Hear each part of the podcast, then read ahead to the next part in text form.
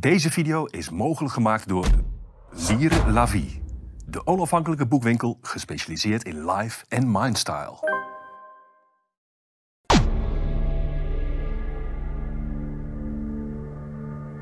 Dit is Paul Cliteur en ik uh, zit hier met Erik Geurten en wij gaan spreken over uh, zijn roman die hij heeft geschreven onder het pseudoniem Erik Overveen, Delirium. Welkom, Erik. Dank je, Paul. Goed je hier te hebben. Zeker. Uh, wij kennen elkaar, je bent journalist en wij kennen elkaar omdat je voor de andere krant was jij bezig met een stuk te schrijven over ongehoord Nederland, ja. over de, de zendmachtiging en zo hebben we contact met elkaar gehad gekregen. En ja, toen hoorde ik ineens, je had ook uh, een roman geschreven. Je had een roman geschreven over, um, uh, mag, mag, ik zeggen, de moord op Theo van Gogh, maar ook breder. Ja? ja en de hoofdpersoon inderdaad. daarin is een zekere Arturo Mulder. Correct. En die schrijft dat vanuit de gevangenis, de hoofdpersoon. je hebt zelf ook een, een, een, nou, je mag wel zeggen, een interessant verleden. Daar gaan we het straks ook over hebben. En um, uh, het is enerzijds een, het is een literaire thriller. Dus het werkt naar een uh, climax. Een climax uh, werkt dat toe. het is eigenlijk ook een romantisch verhaal wat je vertelt, mag ik dat ook zeggen? Dus ja, de, zeker. de, het is ook een liefdesverhaal. ja, het is een liefdesverhaal. Hè? Dus ja. eigenlijk ook iets, iets, iets, iets romantisch. Die Ar Ar Arturo die heeft een, een crush op, op Luna. En Luna verdwijnt. Uh, en het blijft heel lang onduidelijk wat er precies met haar gebeurd is. Tot aan het einde van het verhaal blijft dat ja. onduidelijk. Klopt. En dat is um, geschreven ook tegen de achtergrond van die, uh, die moord op Theo van Gogh in november 2004. ja, ja de roman bestrijkt eigenlijk een soort van, zoals iemand uh, recensent noemde het, een soort totaal theater van de tijd. Ja. Dus het begint aan het einde van het verre sekelen, de jaren 90. Wanneer alles uh, Hosanna, Hosanna is, alles euforisch. Ja. Hè, het nieuwe millennium, uh, veelbelovend. De, de, de, internetbedrijfjes die, die plopten uit de grond. Ja. En dan krijgen we natuurlijk die hele revolutie van Haider tot uh, Le Pen. Met de Pim Fortuyn-revolutie en daartussendoor nog even 9-11. En tegen die achtergrond wilde Hmm. ik eigenlijk dat liefdesverhaal vertellen. Ja, dus, dus, dus, dus je, je zegt dus, dus 9-11, dus 2001. Uh, dan krijgen we de moord op Pim Fortuyn in 2002. Dus Ja. dat, daar, daar begint het. En dan, Ja. je zou kunnen zeggen, en, en de, de, de, de moord op Van Gogh is aanstaande. Dat, dat duurt nog een paar jaar. Ja, En het beschrijft, uh, je beschrijft dan het, het, uh, het hoofdpersoon Arturo zit op dat moment in de gevangenis. ja in 2004. Hè? Ja. Dus er zijn eigenlijk twee tijdsperspectieven Mhm. die elkaar afwisselen. Ja, Het hoofdtijdperspectief is de herfst van 2004, dus de vooravond, Mhm. uh, de vooravond van de moord op Theo van Gogh. En dan zit Arturo in de gevangenis en hij ontmoet allerlei kleurrijke figuren uit de onderwereld. ja. Hij noemt zelf de Hades, want hij is een ontzettende romanticus. Hmm. Um, Maar, maar onder, uh, mag ik je onder, onder, het, zijn, het zijn ook een beetje aandoenlijke figuren in een zekere zin. Ja. Ze komen heel ja, hoe Ja, kwamen het- ze voor mij, Ja. Nou ja, ik vond het geweldig. Oh, Echt dank hoor. je. Ik, eh, ik heb daar natuurlijk, ik heb daar, eh, ik heb eh, ehm, eh, 38 jaar ge- gewerkt aan een rechtenfaculteit, dus het recht is mij vanaf de buitenkant bekend. Mhm. Maar echt, jij geeft een beeld dus van, die, van dat, ja, mag ik zeggen, van die menselijke gemeenschap in die, in, in, in die gevangenis, waardoor het. Ja, die, die- het is ook een beetje ontroerend. En de zoektocht van al die mensen. En daar zit die Arturo dan, dan Ja. in als een, als een intellectueel. Nou, precies. En hij dat- schrijft dan eigenlijk een afscheidsbrief van zijn vriendin Luna. Ja. Die is spoorloos verdwenen. Ja. Vlak voor de aanslagen 9-11 in 2001. Nou, en dus dan krijg je dus die tijdsperspectieven die wisselen. Ja. Van het tijdsbeeld in de gevangenis. Met inderdaad eh, de, de flashbacks. eh, waarin hij dus terugkijkt op zijn relatie. Maar hij houdt ook eh, zijn land, Nederland, tegen het licht. En snel veranderend Europa. Ja. En het is natuurlijk heel fascinerend dat eh, vooral de periode van 2000 tot, tot aan de moord van Theo van Gogh, dat is een bijzonder turbulente periode natuurlijk. Waarin Ja. Nederland eigenlijk onder onze ogen, je hebt het ook eh, meegemaakt, Ja. compleet veranderd is. ja, Ja. compleet veranderd is. Ja, ik zou Maar- wel willen zeggen van ja, compleet veranderd. Althans voor jou en voor mij. Een hele hoop mensen, eh, kan ik me herinneren, reage- reageren ook een beetje op die moord op Theo van Gogh. Met van, ja, Nou, Cynisch. is lang geleden toch? Eh? Ja. Of, of, of, of, nou ja, ja, ja, ja, dus één persoon is er, is, er, is er om het leven gebracht. Maar die man was ook heel erg irritant. En, en, en, was het zo, en, en dan ging het al, al heel snel ook in de gesprekken, eh, kan ik me herinneren. En dat gaat tot op de dag van, van vandaag voort volgens mij. Ging het over, over het, het grove karakter van, van de uitdrukkingen van Van Gogh en hoe irritant die was Ja, en, hoe hij vervelend. had er zelf hij- om gevraagd ook, hè? eh, In een zekere vermoord zin te worden, wel. werd ook ja, gezegd. een beetje, dat noem ik dan de Ja. eigen schuldtheorie. En in zekere zin had hij het over zichzelf afgeroepen. Ja. Er is overigens iemand die ik... eh, die, die ook een, een boek, dat realiseer ik me nu hoor, eh, hierover geschreven heeft. Ian Buruma, die, die Oh ja. regelmatig schrijft in. NRC Handelsblad. Die eigenlijk die theorie ook min of meer salonveeg heeft gemaakt. Ehm, eh, dat, dat, dat, dat mensen als Salman Rushdie en, en eh, Theo van Gogh of, of, of andere mensen die hele, op een hele grove manier zich uitdrukken over, over het jihadisme of over de islam. Ja, die lopen, risico, die lopen een risico. Maar dat, dat, dat roepen ze over zichzelf eigenlijk af. Ja, Ehm, dat is, Eh, dat is min of meer de slotconclusie van zijn betoog, hè? Ik kan me dan nog wel vaak herinneren. Ik heb zijn boek wel gelezen het verleden, Ja, ja. Maar goed, dit is anders. Maar, Ja, ehm, dit is ook Dit fictie. is, dit Ja. is fictie. Maar wat ik interessant vond, dat, dat is dat je, je brengt een aantal mensen dus in die, ehm, eh, ik noem het maar even die gevangenisgemeenschap, die breng je bij elkaar, die allemaal daar hun visie op geven. Je hebt bijvoorbeeld ook, er zit ook eigenlijk één, mag ik zeggen, jihadist of iemand met he- hele radicale opvattingen Opvattingen. zit er in die... Ja. in die- in die- in- in- Nadir, eh, ja, Ja. Oh, dat wa- was Nadir. En, en een andere, en een, en een, en een Algerijn. Ja, Die, die eh, literatuurwetenschappen studeert en die juist. gematigd en is. die, eh, en die ervaring heeft met het fenomeen. En, en die dus de twee perspectieven tegenover elkaar zetten. Ja. Dus enerzijds de jihadist en anderzijds ook de, degene die waarschuwt voor het jihadisme. Zeg ik dat goed? Ja, dat heb je heel goed gezegd. En dat allemaal in de aanloop naar die 2 november 2004. Ja. Dus de moord op Theo van Gogh. En de hoofdpersoon heeft Van Gogh ook leren kennen dankzij Luna, die geacteerd ook heeft in zijn films. Ja, dat is deels fictie, maar ik moest natuurlijk ook die werelden bij elkaar brengen. Maar eh, een hoop is ook autobiografisch. En ja, goed, eh, hij heeft dus eh, Van Gogh hoog zitten. En hij ziet het met argusogen aan, want op het moment dat het boek begint, is dan augustus 2004, Hmm. dan wordt Submission uitgezonden. Het filmpamflet over de onderdrukking van de vrouw in de islam. ja. Nou, dat, Van dat- Van Gogh en Hirsi van Van Gogh hebben ze en samen, Hirsi Ali, ja. hebben, eerste productie, ja. gemaakt. Ja. En ook een laatste helaas, of Ja. goed. Ja. En dat aanschouwt hij vanuit zijn, eh, vanuit zijn, eh, ja, vanuit zijn cel. Ja. En eh, dat zet hem weer aan het denken ook over het verleden, omdat Luna ook heel erg betrokken was bij Van Gogh. Luna was dus zijn, zijn vermiste muze, of is zijn vermiste muze. Ja. Nou goed, en dan krijg je dus eh, een hele interessante ontwikkeling, omdat die spanning over Van Gogh zich ook manifesteert achter de muren, dus in de gevangenis zelf. Dus hij merkt gewoon van, er zijn steeds weer discussies tussen islamieten en niet-islamieten. En hij leert ook heel veel, want hij leert Karim kennen, dat is dan die belezen Algerijn. Die Mm. heeft dus literatuurwetenschappen, eh, eh, studeert hij. Mm. Maar die is aangehouden op verdenking van een terroristisch motief met, met zijn broers.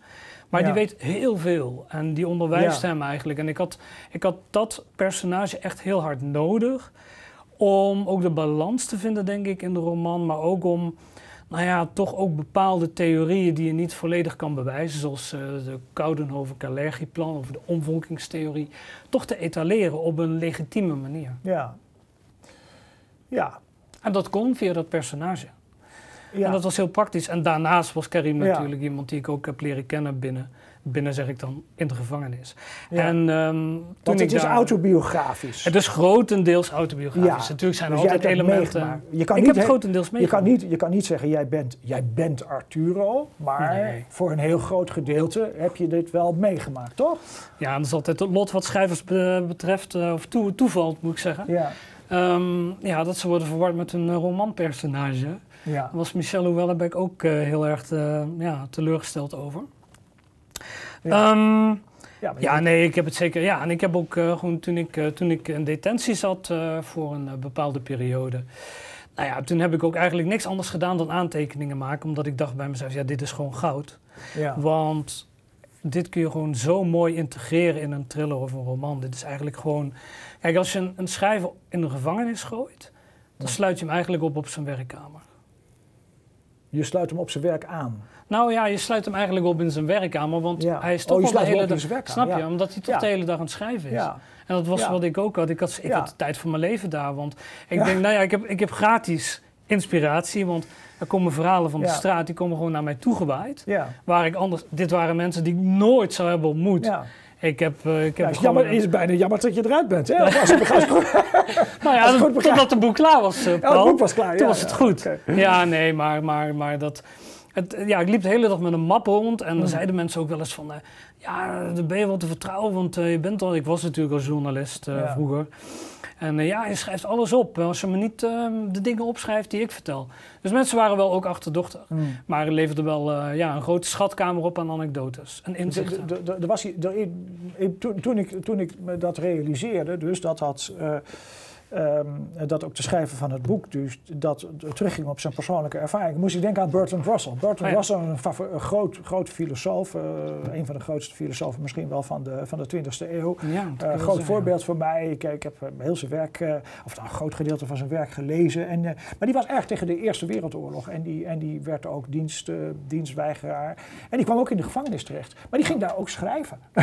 Een hele pro- productieve periode. Ja. Hij werd ook erg goed behandeld, eh, Russell, in de gevangenis. Dus hij kreeg ook schrijfvrij en, nou ja, en rust. Nou ja, we hebben En- meerdere markante voorbeelden natuurlijk. Hè? We Ja, hebben Marquise de Sade. ja, Natuurlijk wil ik me daar niet mee eh, associëren per se één op nee. Maar Ja. die heeft wel zijn, zijn grote werken daar geschreven. Die schreef Ja. toneelstukken die hij opvoerde Ja. met gevangenen. Ehm, Richard Nixon die heeft een keer tegen Henry Kissinger eh, verzucht van... nou ja, some people did their best writing in prison. Zo, hij was eigenlijk niet bang. Hij keek er al bijna naar uit om... Eh, eh, Nixon, zo- ja. Het is gewoon een Ja. hele goede plek om goed te kunnen focussen. Ah, Omdat de ja. buitenwereld zit vol met afleiding. En, eh, Ja. ja.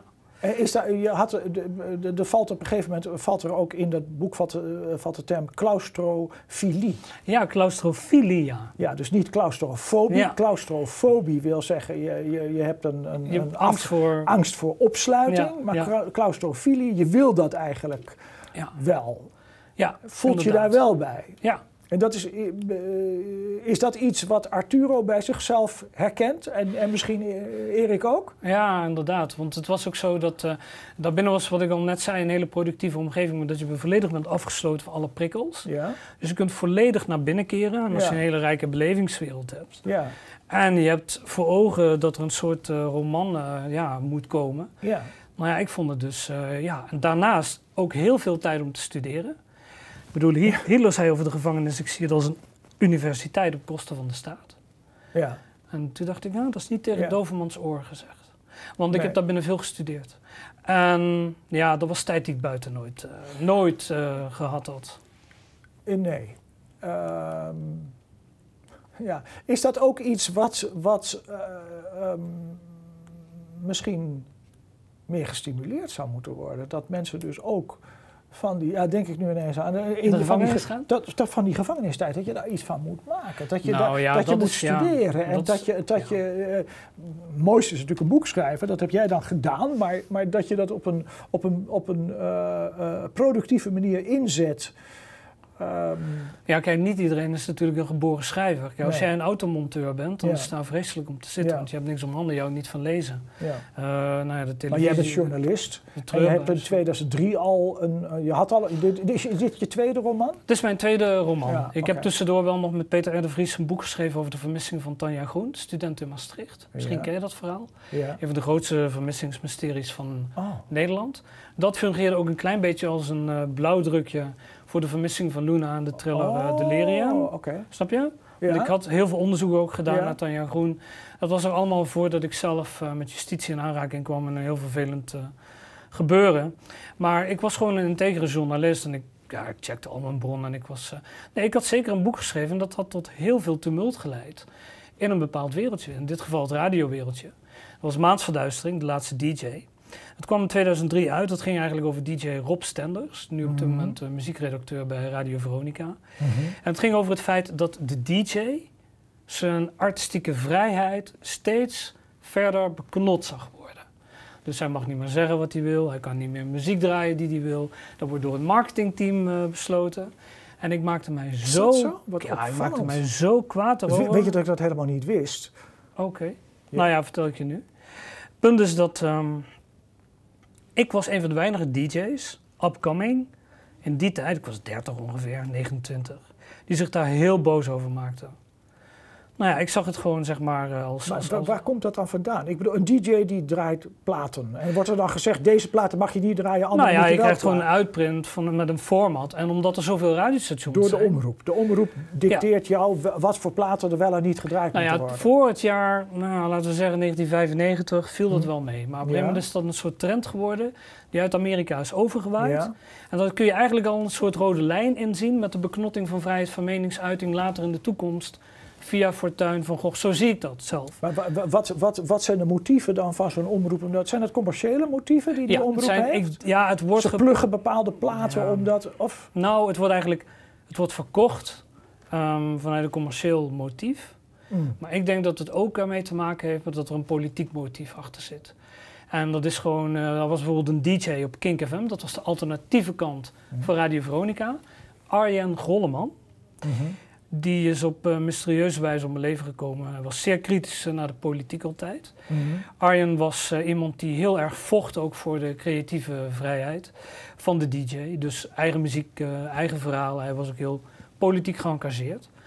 Ehm, maar ik heb mij heel boos gemaakt over het feit dat het ja, steeds smaller werd op een gegeven moment. Ik denk, nou ja, ik moet hier iets mee. Dus ik kwam uit, eigenlijk uit een soort van woede en frustratie. Werd daar die eersteling eh uitgeboren. Maansverduistering dus. En eh, ja, dat zorgde ervoor dat ik mijn baan destijds bij Radio Veronica verloor. Ze vonden dat ik, eh, nou ja, uit, de- uit de school had geklapt. ik was uit de school geklapt. En ik was eh, niet tegen naar de omroep toe. Maar ja, Hmm. het was gewoon ja, heel erg teleurstellend. Maar ik had toch het gevoel dat ik er iets aan moest doen. Er is overigens nu net verschenen een boek van Jeroen Pen. Ehm, en dat gaat ook over. De, ja, dat is ook een collega van je, een collega schrijver. Die heeft ook een mooie roman geschreven. Eigenlijk, Hoe heet maar over, over eh, eh, ja, dat, ik ga een keer met hem spreken. Maar dat, dat heb ik nu even niet paraat hoe, hoe, hoe, hoe het heet. Maar ik ga het, je- Googelen ik ga het voor je op, opzoeken. Eh, maar eh, Pen die beschrijft dan, oh, eh, het is humoristisch, wat jouw boek niet is. Althans, nee, niet dat het niet leuk is, maar het is niet de opzet. Hij probeert eigenlijk een soort van kluchtachtige eh, beeld te geven van de Nederlandse omroepwereld.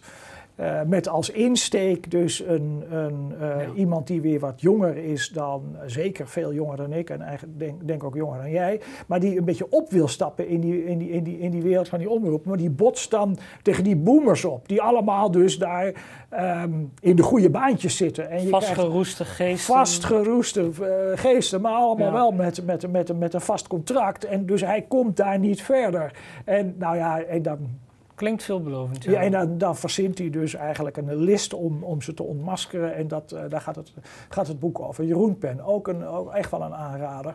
Maar ehm, Ja, want het gevolg, als ik nog even kan. Kijk, het gevolg was ook dat er een soort eenheidsworst ontstond. ja, Dus al die radiozenders begonnen op elkaar te lijken. ja, Ondertussen werden ze linksom en rechtsom ingehaald, ook door fenomenen als Spotify en noem het maar Ja. op. En die muziekstreams en Apple Music. Maar ehm, de jeu was er vanaf, de ja, rock and roll was er vanaf, Oh, de ja. vibe, de, de, de Oké. passie van de radio. ja, Een DJ hoort eigenlijk, vind ik, samen te wonen met zijn muziek. Hij weet er alles van, hij is er volledig bij betrokken. En dat draagt hij uit naar de luisteraar. En dan krijg je echt een hele mooie interactie. Oké. Maar, dat, is was eigenlijk dus je helemaal weg. Ja, de- en dat was dus je eerste boek. Dat was mijn eerste Eh, maar dat is 2003, ja. zeg je. Ja, 2004, 2003 ongeveer. Ja. Oh, 2000, eh, het- Ja, oh, ja zoiets. dat, dat- dus, dus dat kwam uit zo- zo'n beetje rond die. eh, dat kwam in, in de periode van de moord op Van Gogh kwam dat uit. Ja, ja, dat was ook en nog en hoe tijd, kwam je dan eh, op die moord op Van Gogh voor het tweede boek? Nou ja, dat was in ieder geval eh, nog even zeggen dat ik ook nog in de mainstream media veel te zien was in die tijd. Oké. Maar op een gegeven moment, ja, dat is dus nu zeker niet meer.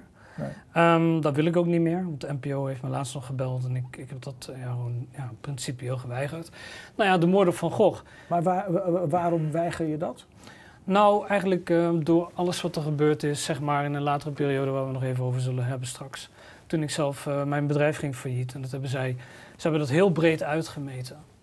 En oh, eh, je bent, heel erg je bent, kwaad op, je bent ook een beetje kwaad op de media dat ze. Dat ze Nou, de manier waarop. Kijk, ik bedoel, het is Ja. helemaal niet verkeerd en ik ben best wel een open boek, letterlijk en figuurlijk. ja. Maar ja, als je iemand gaat eh, ridiculiseren en demoniseren, dan... Ah. eh, ja. Maar daar zullen we het zo ook nog even over hebben. Ja. Hoe kwam ik bij Van Gogh? Nou, ik had een vriendinnetje die actrice wilde worden. Mhm. Die is ook, eh, daar is Luna ook naar geportretteerd. Ehm, laten we dat J noemen. Intelligent meisje en een grote inspiratiebron. Nou ja, en zij was wel een beetje in die cirkel van Theodor Holman, columnproducties, Hans Steeuwen, Ja, Theo van Gogh verzeild geraakt. ja. En nou ja, ik heb haar altijd beschouwd als... eh, zij vindt het zelf helemaal niet leuk dat ik dit vertel, denk ik. Als een grote liefde in mijn leven. Mhm. Ze is een grote liefde geweest. Mhm. Zij zal er nu anders over denken. Maar ja, zij zorgde wel ervoor dat ze een roman in de schoot wierp. Want ja, haar leven was tumultueus en, en, en heel erg rock en roll en ook heel inspirerend. En zij was dus betrokken bij Van Gogh. En dus ik zelf was ook een fan van hem. Ik bedoel, hij had een silver tongue, hij had een heel filijn pennetje. Ja. Hij was een gigantisch goede debater. En, eh, ja, Mm. ik denk ook de drijvende kracht achter de Nederlandse filmwereld. Want dat moeten we niet vergeten dat de moord op Theo van Gogh was ook een aanslag op de kunst en de Nederlandse filmwereld. Want ja goed, jij bent daar misschien niet zo in thuis, maar het viel heel erg stil toen hij geëlimineerd was. Ik bedoel, heel veel acteurs Ja, dan zijn dank je de koekoek. Ik kan me dus nou ook nog wel herinneren Ja. dat op het moment dat gebeurde, dat in november 2004, ik vond het zo grappig, dat, dat eh, ik was gefascineerd, ook gefascineerd door het fenomeen. En er gingen journalisten vragen, nou, wie gaat de plaats van Theo innemen? Ja, zo dom zijn ze dan, die, die, die journalisten. Ik zeg, nou, dank u wel. wel, moeten zo zijn van, dat je zegt, ja, ik wil graag de plaats van Theo innemen. Natuurlijk heeft het een enorme impact gehad. Ja, want Dus jij was zelf ook eh, even Ja. terug uit debat eh, toen in die Ja, tijd. maar, maar, maar, de- teruggetrokken, maar ja. natuurlijk, elk rationeel mens be- begrijpt toch, en niet trouwens niet alleen de, de moord op Theo van Gogh, maar, maar, maar, maar ook de, eh, de, de, de, de, de, de, de fatwa over Salman Rushdie, de, de, de moord op Sam, Samuel Pa- Paty, eh, Ja. nu weer 33 jaar na de fatwa ook weer opnieuw weer een aanslag op ehm, op ehm Rusty. Je, je- Rushdie, je- ja, je, moet wel, je moet wel suicidaal zijn als je zegt, nou dat heeft totaal geen invloed op mijn gedragspatroon. Ja, precies. Nou ja, ik denk dat dat, want dat was eigenlijk je vraag om die nog even te beantwoorden. Ik denk dat ik eh, de grote thematiek van deze tijd ook wel herkende, ook in de moord op Van Gogh. Ja, het grijpt je aan en op een gegeven moment, ik had gewoon zoiets, ik moet daar iets mee. Maar omdat Ja. ik mijn leven lang eh, eigenlijk voornamelijk DJ ben geweest, of muziek Mm. weet ik wel het een en ander. Ik kwam er dus achter in die tijd, zeg ik ook heel eerlijk, 2004. Eigenlijk ben ik ontstellend onwetend. En ik begreep ook helemaal niet, ook de islam en de radicalisering en de Rushdie-affaire. Ik had het wel meegekregen en ik had de duivelsvers op mijn vijftiende op de HAVO wel gelezen voor de eindlijst. Maar nee, ik denk niet dat ik, eh, dat ik het echt, echt doorgronde. En het kwam gewoon dichtbij en ik, ik moest er iets mee. Vanaf dat moment ben ik erin gedoken, heb ik me Dat was eh, fantastisch ook. erin dat vastgebeten ontzettend- als een pitbull. Dat was weer geweldig. En je bent ook, eh, het is geweldig dat je dat gedaan hebt. En dat is misschien ook wel interessant om te zeggen. Dit is een enorm, die 2004 is wat mij betreft een enorm fenomeen geweest. Enorm belangrijk. Daar kunnen we straks nog over Ja, echt Waarom een nou waterscheiding tussen, Ja. tussen twee tijdperken. En het is eigenlijk heel raar dat er in de Nederlandse literatuur daar heel weinig over ge- gebeurt. Ik, ken Nou. Arthur van Amerongen, hè, Ja. dit, ik weet niet of je dat kent. Ja, ik, Brussel ik in vind hem Ramen, een hele geweldig goede, hele goede schrijver. Maar goed, ja. die, die, die komt dus nu met een, nog een derde eh, deel, eh, komt die uit, geweldig.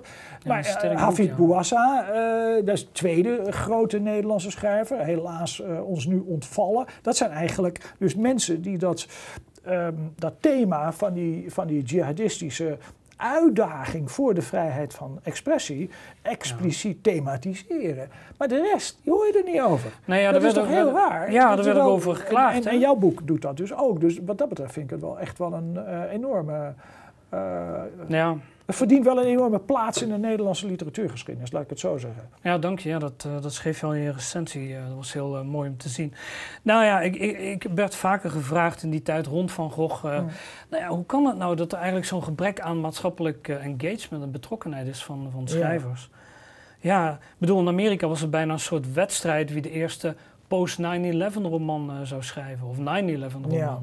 Maar hier, schrijvers lieten het gaan en het, het Ja. was eigenlijk ook de, de, de, ja, de gerenommeerde schrijvers.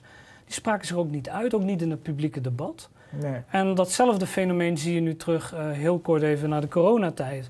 Ook op Twitter, hè, dat er veel schrijvers zijn die zich helemaal niet uitspreken of ze helemaal niet hun, hun handen in het vuur durven te steken voor. Nee. Ik weet niet wat het is. Is het angst? Is het bang voor eigen, eigen hachje, subsidie? Nou, Da- da- vele dingen. Maar ook dat eigen hachje is natuurlijk ook wel weer van belang. Als het zo is dat 33 jaar na de fatwa van Khomeini over Rushdie, 33 jaar daarna, dat er dan toch nog iemand de toneel opstapt daar in de, in de Verenigde Staten van Ja. Amerika met een mes en dat in de keel van Rushdie eh, steekt. Die man is op dit moment horen we er helemaal niets meer over, maar hij kan Ja, straks wel dat is echt stil, hè? zwaar gehandicapt, kan die, kan, Ja. die, kan, die, kan, die, kan, die weer naar voren komen. Dat, Ja, dan, is het ook wel reëel dat je je daar eh, iets aan gelegen laat liggen. Eh, hè? En het is eigenlijk heel eh, tragisch, misschien toch, dat, dat, dat Rushdie en, en Van Gogh dat misschien toch te licht hebben ingeschat. Of hoe moet ik het zien? Of, of, Nee, ik denk, ik denk dat, dat bij Rushdie een soort van ja, gewoonte is geworden. Of een soort van, nou een beetje gewenning en ook een klein beetje zelfonderschatting misschien. Ik weet Ja. het niet. hmm, Kijk, ehm, die Rushdie-affaire, dat is iets wat mij heel erg duidelijk is geworden bij het studeren van, van al dat soort zaken. Ehm, toen ik 15, 16 was, ik begreep de duivelsversen niet. Het was eh, ja, een soort wereld van magisch realisme, werelden in werelden in werelden. Ik had nog geen context zoals nu. Wat weet je als je 16 bent? Je wereld is Hmm. smal en klein. Nu begrijp ik het veel beter. Maar de Rushdie-affaire heeft eigenlijk altijd gefungeerd als een soort blauwdruk, denk ik, voor elk conflict dat later met islam of vrijheid van meningsuiting te maken heeft gehad. Denk ik wel eens. Omdat, En hier begonnen, hè? Want, want twee jaar daarvoor hadden we hier de Rudy Karel-affaire, noem Ja. ik dat dan. met de slipjes, dan was ja. het toch... hè? Ja, Ja. Het, het oefenen, ik zeg dan altijd het oefenen, dat altijd, het oefenen van Khomeini eh, begon op Rudy Karel. Kijken of je Rudy Karel kunt intimideren zodanig dat hij eh, eh, zijn excuses gaat aangebieden, aan, Ja. aan gaat bieden. Wat gelukt is. Eh, eh, hè, dus, dus ook Rudy Karel had op de Duitse televisie had hij, ehm, op een gegeven moment een ja, persiflage van, van, van, van Khomeini. En Khomeini was ontevreden en er kwamen dreigementen. En, en Karel ging op de Duitse televisie ging hij zijn excuses aanbieden aan eh Khomeini aan, aan het, eh, en aan het I- Iraanse volk. en dat Ja, ik weet het was wel. eigenlijk zo'n succes wat betreft de intimidatietechniek.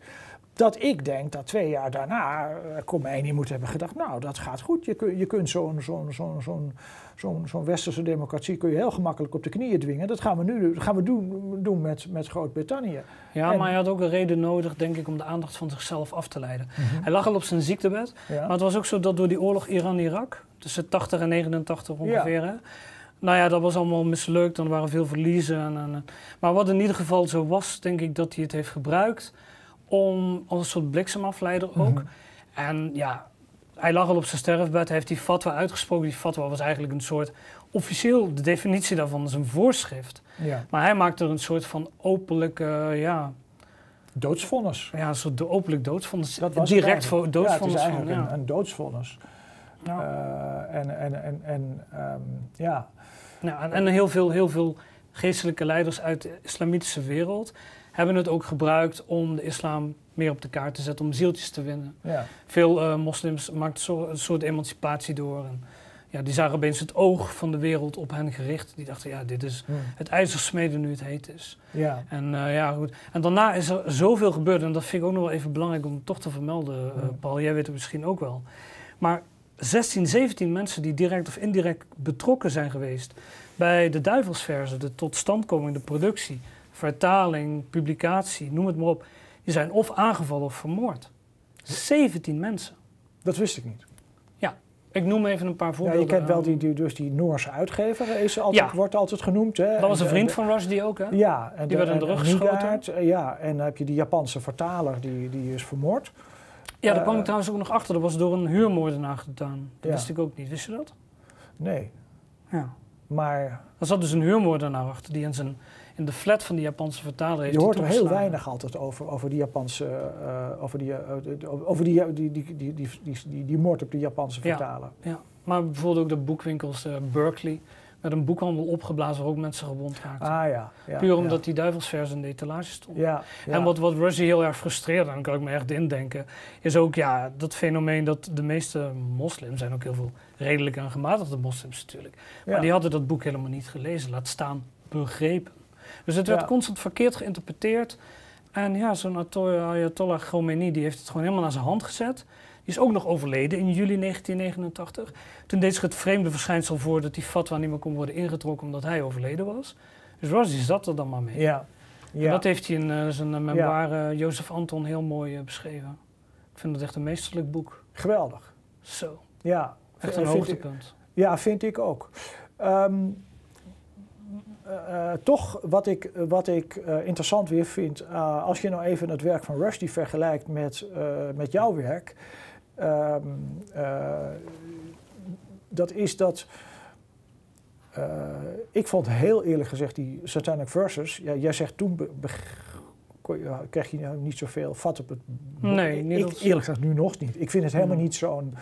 Niet zo appealing, maar ik hou meer van een realistische schrijfstijl dan van dat magische, ja. magisch realisme en die fantasie. Ik, Een soort allegorie ik, heeft hij gemaakt, hè? Ja, zeker. Ja. Maar um, uh, ik vind eigenlijk de, de, de discussie, dus die jij, de discussie die jij over die, over, over, die, over, die, over, die, over die moord en over de motieven van de, van de, van de, van van, de, van de dader, die jij in je gevangenis, noem ik het maar even, laat, uh, hè, die Arturo daar allemaal uh, heeft met die andere gevangenen in gevangenis, vind ik eigenlijk interessanter dan, dan, de, dan de wijze waarop Rushdie over de islam en over radicalisering schrijft. Ja, bijzonder, want hij is nota bene, hij was een geboren moslim. Hè? Hij heeft zich Ja. later trouwens weer bekeerd, maar dat viel helemaal verkeerd. Dat had hij nog geprobeerd als trucje om Ja. de gemoederen te sussen. Maar dat, nee, maar wat je zegt, ehm, nou ja, dank je. Ik, ik weet het niet. Kijk, Mm. er waren ongeveer 70, 80 procent eh, was islamitisch binnen in de gevangenis. En ja, ik heb het altijd maar gezien als een uitdaging. Ik denk, dit zijn mensen die, uh, nou ja, ik kom ze niet tegen, mijn vriendenkring niet vaak. En daarbinnen, uh, ja, wel. En ik raakte ook bevriend met een aantal. En dat waren best wel diepe vriendschappen, moet ik zeggen. En dat zijn, ja, ook zo'n Karim die dan hier wordt neergezet. Hij heette het echt natuurlijk anders.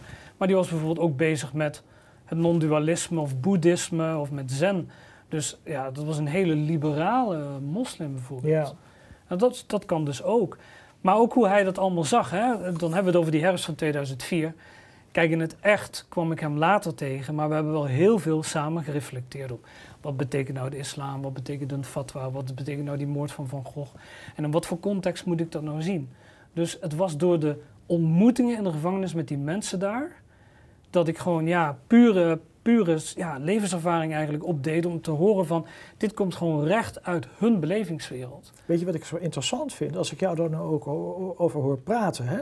Dat is, um, ik ben dus geïnteresseerd in dat thema. Ik ben ook geïnteresseerd in die radicalisering. Ja. Ik ben ook geïnteresseerd in de vraag, wat moeten nou die Europese en eigenlijk mondiale overheden doen om zich te weer te stellen tegen een ja, eigenlijk een hele nieuwe vorm van terrorisme die over ons is gekomen. Namelijk die terrorisme die Khomeini heeft geïntroduceerd. Hoe moeten we daar nou op antwoorden? Ja, dat is heel interessant. Dat is een heel belangrijk vraagstuk. Ja. Uh, ik kom uit de universitaire wereld. Hè? Ja. Uh, ik, uh, niet, uit, niet uit de wereld van de gevangenisdiscussie, maar de universitaire wereld. Ja. En het is heel teleurstellend wat je dus in die universitaire wereld um, te horen krijgt over dit specifieke probleem. Ook van de mensen die dus professionele um, um, uh, mensen zijn die zich bezighouden met de islam, met de geschiedenis van de islam. Het is één lange politieke correctheid en praten met mail in de mond Ja. en, het, en, en, en, en genuanceerd er zo gezegd tegenaan kijken, wat, wat vaak niks anders is dan een. Ja, wat mij ook voor, ja, niks zeggen, weet je wel. En dan zie ik dus Ja. nu bij jou, dan, dan komen er een aantal mensen bij jou aan het woord en denk ja, dit gaat ergens over. Je hoeft het niet mee eens te zijn met wat ze zeggen, maar het ja, is wel vanuit allerlei discussie. frisse perspectieven, Juist, hè, laten zij erop los. Wat Dat, maakt het wel uniek, eh, ja. Ja, Denk wat, ik ook. Wat, wat dat betreft kun- kunnen ze bij de AIVD en, en het NCTV en al die eh, politieinstanties die zich bezighouden met radicalisering, die zouden dit wel eens even kunnen lezen. Ja, hè? Ja Vind dat ik. vind ik eigenlijk ook, ja. Ja, ja, dat zouden Ja. ze echt wel moeten doen. Ja, en, en dat viel me trouwens ook op tijdens het schrijven van de lering. Ik heb natuurlijk heel veel research gedaan, ook naar Van Gogh. Ehm, Jaap Cohen schrijft trouwens op dit moment eh, de biografie. Daar het daar ook nog even over hebben. Biografie over Van Gogh. Over Van Gogh, Ja. uiteraard. Oké. Ehm, Nou ja, dat, dat, eh, dat Van Gogh eigenlijk al in het jaar 2000, eigenlijk al in 1999, ver, ver voor 9-11 al klaagde van er is een gesubsidieerde gedachtepolitie in Nederland, ik kan niet meer zeggen wat ik wil, uh, mensen doen snel aangifte bij de discriminatiemeldpunten. En hij tartte die grenzen hmm. puur uit een soort esthetisch oogpunt, denk ik. Hij wilde de, de grenzen van de ironie opzoeken, hij wilde daarmee spelen, maar hij wilde hmm. ook dat recht, dat pure recht van dat democratische wezen gewoon verdedigen. Zoals Voltaire dat ook bedoeld heeft. Hij was een enorme Voltaire-liefhebber en aanhanger. En ik denk dat hij dat gewoon echt vanuit liefde voor kunst heeft, heeft, uh, heeft, daarmee heeft geëxperimenteerd. En dat hij daarom ook iedereen zo tartte. Want het werd natuurlijk opgevat van ja, hij had niet zo'n grote mond moeten hebben tegen die, tegen die islamieten en, en over de profeet, die heeft hij beledigd. Maar ik denk dat hij het echt heeft gedaan Puur om het op te zoeken, de grenzen af te tasten, om te kijken hoe ver staan we. En ook om steeds te bewijzen, zijn gelijk te bewijzen van, kijk eens jongens, zodra ik ook maar even aan die grens kom, laat staan eroverheen gaan, word ik afgemaakt. Figuurlijk dan nog. Zou, zou je kunnen zeggen dat, ehm, en dat is natuurlijk ook een beetje tragisch, dat, um, dat eigenlijk het, het, het het feit dat uh, Van Gogh toen in 2004 door uh, Bouyeri vermoord is, dat dat um, ja, de, het bewijs was van het gelijk van Van Gogh met al zijn waarschuwingen tegen die radicalisering waar ja. we mee. Hè? Ja, dat is bijna dat, een soort van. Het is natuurlijk eigenlijk triest ja, dat, dat, je, dat, je, dat je door je eigen dood moet bewijzen dat er een gevaar is. Want het werd eigenlijk, verder werd dat toch een beetje door de, door de, door de politieke en bestuurlijke elites van, van die hm. tijd en eigenlijk ook nog van tegenwoordig, werd het een beetje weggewoven. Uh, ja, als, nou ja, ja, ook triest eigenlijk. Want ik hoorde ook dat gezegde van een profeet wordt nooit geloofd in zijn eigen tijd en in zijn eigen land. Hè? Ja. Hij was wel een beetje een soort van visionair natuurlijk. Ik bedoel, ik wil hem niet helemaal... Uh, hm. Hij had natuurlijk ook eh, minder goede kanten, maar... Ja. Ik denk, hij had, ik vind hem ook een van de beste schrijvers en columnisten die Nederland ooit gekend heeft. Hmm. En ja, ik bedoel, er waren weinigen die tegen hem op konden. En dat is ook wel, nou ja, bij het schrijven van Delirium kwam ik er ook achter van ja, ook met de gesprekken van, van, van, van moslims in de, in de gevangenis. Hij was gewoon een gevaar voor de gevestigde orde, net als hmm. Pim Fortuyn. Overduidelijk. En ik zie ook dezelfde dynamiek rond zijn moord, zeg maar, als hmm. dat je ziet bij Fortuin. Uh, fouten die gemaakt worden bij de AIVD. Tapverslagen die voor de moord allemaal gewist blijken te zijn en niet meer boven water kunnen komen. Maar wel tapverslagen die dan daarna van het afluisteren van de Hofstadgroep boven water komen. Um, ik heb ook met Jason uh, um, Walters. Walters gepraat, ja. Die wilde niet te veel zeggen, maar daardoor had ik ook het inzicht van, nou ja, ze hebben het gewoon geweten bij de AIVD dat Mohamed Bouyeri op zijn minst uh, Van Gogh en eerst Ali en later ook Geert Wilders tot zijn uh, hoofddoel, zijn target heeft gebombardeerd. Eigenlijk een fatwa in zijn hoofd erover heeft uitgesproken, zou je kunnen zeggen. Dus ik kwam achter heel veel dingen, ook rare dingen, weet je wel. Ik noem een paar dingetjes even. Dat het huis van Mohammed Bouyeri twee dagen onverzegeld heeft ja, achter is gelaten na de moord. Maar de buurman van Mohammed Bouyeri die werd wel opgepakt. En die heeft hmm. drie dagen in hechtenis gezeten op het politiebureau in, uh, in Amsterdam-Oost. Ja, dat, ja als je daarbij stilstaat alleen al. Mm, ja. Het rammelt eigenlijk aan alle kanten. Ja, maar het is veel breder dan alleen uh, uh, dan dit in de zin dat die hele. Het lijkt wel alsof die hele um, westerse samenleving hiermee aan het, aan het, aan het worstelen is. Ja. Uh, en dan bedoel ik dus, je hebt het nou over een profeet die wordt niet ehm, geëerd in zijn eigen land. Ja, dat is waar. Maar er is eigenlijk geen enkel westers land waarin iemand als Van Gogh geëerd wordt. Want er zijn heel wat Van Goghs. Hè?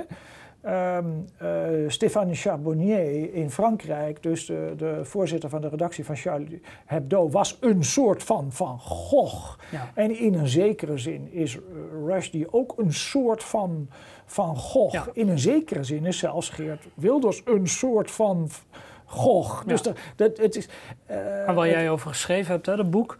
Michel Wellebeck is veroordeeld, ja, Bardot. Ja, ja, dus dat, dat zijn eigenlijk... Dus er zijn heel wat parallellen, maar in die, in die, in die westerse wereld um, is het over het algemeen... is er ongemak met dit thema... En is men geneigd om, eh, op het moment dat er iets gebeurt, dan legt men in beginsel legt men de schuld neer bij het slachtoffer. En niet zozeer bij de dader, denk ik. Ja. Omdat men met die is, dader geen raad weet. Men weet niet wat, men weet niet wat men daarmee moet doen. Ja, dat is ook de politieke dan- correctheid, hè, die al Ja. in de jaren 60, 70 Ja. eigenlijk is ontstaan. Zo. Ja, dan krijg je, de- de- de- dat is, eh, daar hebben, we hebben er gewoon nog geen oplossing voor. Dat is het Nee, misschien. ik En denk ook die, moment- die, die Rusty-affaire was ook zonder referentiekader. Dat hadden we nog nooit meegemaakt. Behalve wat ik al tegen je zei voor Trotsky. eh, Leo Trotsky, eh, eh, die, die werd natuurlijk wel vervolgd door Stalin. Maar dat was een hele andere context. Dat was ook een soort fatwa als je zou willen. Maar dit hebben we eigenlijk nooit meegemaakt. Wat Rusty overkwam en daarna zoveel andere mensen. En het werd na de moorden van Gogh, en dat merkte ik als journalist in die tijd ook. werd steeds moeilijker om nou, eigenlijk voor hem op te komen. Of om, om, om het überhaupt ter discussie te stellen. Zijn boekjes werden clandestien Ja. verkocht onder de toonbank bijvoorbeeld. ja, Ja, ik, ik- ja, ik kon het gewoon niet geloven. Eh, Gregorius Nekschot, die, eh, die spotprenten maakte over de islam, die werd van zijn bed gelicht door een eh, ja, arrestatieteam. ja. Die heeft zich daarna ook volledig teruggetrokken. Hans Stevens een tijdje ook uit de picture geweest, omdat hij zich ook niet meer veilig voelde. Het heeft zo'n enorme invloed gehad. Maar ik had toch het idee Ja. van ik moet dit voortzetten. Totdat ik besloot in 2011, toen was het manuscript gedeeltelijk klaar. Mhm. Toen wilde ik er dus een korte film over maken. Over de lyrium, over de moorden van Gogh. Nou ja, en dat is helaas mislukt. Dat is ook de reden dat ik uiteindelijk dus eh, nou ja, in opspraak raakte. Nou, in opspraak. En dan hebben we het over 2012 ongeveer. 2000 2012. Wat, je had gewoon eh, eh, je had geld nodig eh, Ja. om, om die film te maken. Ik ben Ja. gewoon als een olifant in een porseleinenkast eh, te werk gegaan. Dat, eh, hand in eigen boezem. Dat was echt. Maar ik had zo'n drive om het te maken. Maar wat heb je gedaan dan? Je, je, Nou ja, ik had een filmbedrijf en ik had geen boekhouder. En ik was erg creatief zelf met boekhouden. Oké, Maar ja, boek, eh, boekhouden is natuurlijk geen literatuurbedrijf. nee, ja, het lijkt mij vre- het vreselijk werk boekhouden. Maar goed, wist je waar je mee bezig was? Ik denk het eerlijk gezegd eh, niet, omdat ik eh, ook weinig ervaring had in de filmwereld. En het was meer een soort droom, een soort manie. Van we gaan dit doen en het moet en het zal en het kan niet anders. Nou ja, en de NPO, met name Avrotros, Avrotros Radar en opgelicht, vond het heel erg nodig om het gigantisch uit te meten. En er vier, vijf documentaires over te maken. En, nou ja, ridiculiseren en, en demoniseren. En, Oké, ja. en toen ben je opgepakt? En, en- Nou, dat was pas een paar jaar later, want Ja, dat duurde maar altijd eventjes. De OM is eh, vrij traag en de molens draaien vrij traag. Maar ik ben wel toen naar het buitenland... eh, maar je bent aan het vluchten, op de vlucht geweest ja, ik ben naar het buitenland gevlucht. Ik zeg Ja. het heel eerlijk, omdat Ja. ik me ook niet meer veilig voelde in Nederland. Nee. Want kijk, als je op televisie komt, zo van... eh, weet u waar Erik Geurten zich bevindt? Dan word je eigenlijk vogelvrij verklaard. Ja. En het was Willem Holleder die in de gevangenis tegen mij zei... Wat jij hebt meegemaakt, zei hij... Dat, dat, dat, daar heb ik zelfs af en toe... eh, ja, gewoon de rillingen lopen mij over de rug. Want jij werd gewoon echt gewoon opgespoord... terwijl je helemaal niet veel had gedaan. Het ging echt om kleine bedragen... maar het werd enorm opgepompt. Vergeleken bij Holleder was jij een kleine jongen. Ja, nou ja, sowieso. Het gaat over geld. Ik ben Ja. moordenaar natuurlijk. Nee. Nou ja, en toen ben ik dus eh, naar ehm, Berlijn gevlucht. Ik heb in Parijs gewoond, ook in de buitenwijken. Hmm. In Lagny-Torigny, zo'n klein dorpje in Parijs, bij Parijs-Oost. Ook weer veel van geleerd, want eh, nou ja, daar ook weer heel veel mensen ontmoet. Ehm, ook wel veel, veel moslims. En veel kunstenaars. eh. Ben, ben, ben, jij een, een, een, een, een, een, beetje een, een doorgeslagen avonturier die op zoek is naar, naar eh, romanfiguren of zo? Is dat het? nou ja, dat je een soort van wel, ja. gevaarlijk leven leidt waarbij de grens tussen literatuur en werkelijkheid een beetje vervaagt. Want het is wel interessant dus hoe, hoe, hoe, hoe scherp je dingen ook kan neerzetten. Hè? Bijna zo, eh, zo sterk dat je ook denkt, ja, dat, dat Is het nou heel- waar gebeurd of niet? Dat bedoel ik. nou, nee, maar dat je denkt, ja, hij, je zet het eigenlijk zo goed neer. Die, die gevangenisgemeenschap vond ik heel interessant. Ik had, ik, had, ik had alleen één ding dat ik dacht van, jeetje. Maar misschien heb ik een voor, vooroordeel jegens de mensen die in de gevangenis zitten. Maar wat zijn die mensen interessant? Hè? Ja, nou ja, het zijn wel dat- hele interessante je met, met, een- zegt, met een ja. eigen, eigen verhaal. En, en, nou, weet je wat opvallend daaraan was? De tijd die we nu kennen met, met, met, met veel radicalisering, zoals het dan vanuit de overheid wordt genoemd, radicalisering. Maar Ja. ik kwam daar heel veel eh, wakkere mensen tegen. Dat is een beetje een cliché. Ik wil die term niet te veel gebruiken. Maar ja, er zaten gewoon heel veel anarchisten. Die al te maken hadden gehad met de machtsmonopolie van de overheid. En niet op al te geweldige ja, eh, hoogte stonden en een verhouding stonden met, uh, met de overheid. Dus um, ja, ik kwam bijvoorbeeld ook, en dat heb ik ook verwerkt in Delirium, maar dat was nog met mijn uh, ex-vriendinnetje, kwam ik in een groep terecht van antiglobalisten. En er zaten een aantal mensen tussen die de, de, de, de Battle of Seattle hadden doorgemaakt in 1999. Waar heel hard werd opgetreden door de, hmm. nou, ik noem het maar de bankaire elite. Maar ook het machtsmonopolie in Amerika. Hmm. Later, die globalisten kwam ik tegen, die antiglobalisten kwam ik tegen in uh, Parijs in 2000. En ik was hartstikke apolitiek, uh, Paul. Dus ik had zoiets van, maken die mensen zich druk over? Die hadden het over globalisering en zelfislamisering. En ik, ik wist niet wat ik hoorde, want ik was een eenvoudige DJ. En ik was in die tijd helemaal niet zo belezen als nu. Maar ja, en uh, op een gegeven moment toch contact met die mensen gehouden. En, en, ik zat dan bij discussies. Nou, dat ging echt op het scherpst van de snede. Mm. Dat was in die, in die, dat heb ik ook beschreven in het boek, in ateliers en van die, van die ondergrondse ateliers in Parijs. En er werd ook absint gedronken, heel romantisch. En ja, mijn, mijn literatuurgeest bloeide helemaal op. En ik had wel de neiging al om te schrijven. En ik was toen al veel bezig met mijn eerste boek Maansverduistering, althans met een manuscript. Maar wat zij mij allemaal vertelde, ik kwam daar met een revolutionist... Uh, ja, dat was ook een soort rebel, antiglobalist in, in aanraking. Ik heb hem geportretteerd als François. En die zei tegen mij: Jij met je, met je naïeve opvattingen, Erik, zei hij. Soms, want ik, ik pleit ervoor, we leven toch in democratie en we hebben het goed. En in het jaar 2000 was het ogenschijnlijk nog wel relatief goed. Mhm. Hij zei: Soms is democratie een kwestie van de kogel de juiste richting afvuren. Toen dacht ik, jezus man, dat je zo ver gaat, hoe geradicaliseerd ben je dan? Ja. Maar pas jaren later, en zeker nu met corona, dat als katalysator heeft gefungeerd, ja. Zie je het pas echt uh, in hoe gelijk hij eigenlijk had. Ja, ja, ja, ja, ja, ja. ja. Al wil ik heel geweld, fascinerend. geweld nooit verheerlijken. Nog één ding, we hebben er heel veel over, over, over Van Gogh gehad. Ja. Maar ook, er zit ook in het boek, dat vind ik ook wel interessant, uh, hoe jij dus die relatie be, beschrijft tussen Arturo en, en tussen, Luna. Uh, tussen Luna. Ja, dat is een liefdesverhaal. Ja. Ja, maar het is ook een, een, een, een, een, een, een sadomasochistische liefdesrelatie met... Uh, daar kan je rode oortjes van krijgen als je daar allemaal naar gaat. Ja. Hè? Maar ik vond het ook wel, ik vond het wel heel um, goed neergezet allemaal hoor. Ik dacht ook wel van, daar kan je heel wat... Ja. Hè? Ja, nou, misschien moeten we dat niet verklappen of zo. Misschien moeten, moeten mensen dat, uh, uh, moeten ze dat zelf maar. Uh, nee, inderdaad. inderdaad. Ja. En ik wil natuurlijk wel benadrukken nog aan het eind. Ik heb nu natuurlijk dit boek geschreven, is voor mij ook de afsluiting van die periode dat het met mij niet zo goed ging. Ja, mooi. En het gaat nu weer perfect. Dus, dat is geweldig. Mijn leven is weer helemaal aan boord. Dat is heel mooi, heel mooi. En het boek loopt als een tierenlier. Ik ben er heel blij aan mee. Het komt ook mede door Twitter. Het, ja, is, uh, het, heeft, uh, het is toch wel een beetje genegeerd door de mainstream media. Nou, uh, in ieder geval, daar wil ik dan ja. mee, mee, mee afsluiten. Um, Erik, ik, ik heb het met heel veel plezier gelezen. Het was heel, heel bijzonder om met jou in contact te komen. via om een, ineens hoorde ik van het boek. En toen ik hoorde dat het over die moord op Van Gogh ging...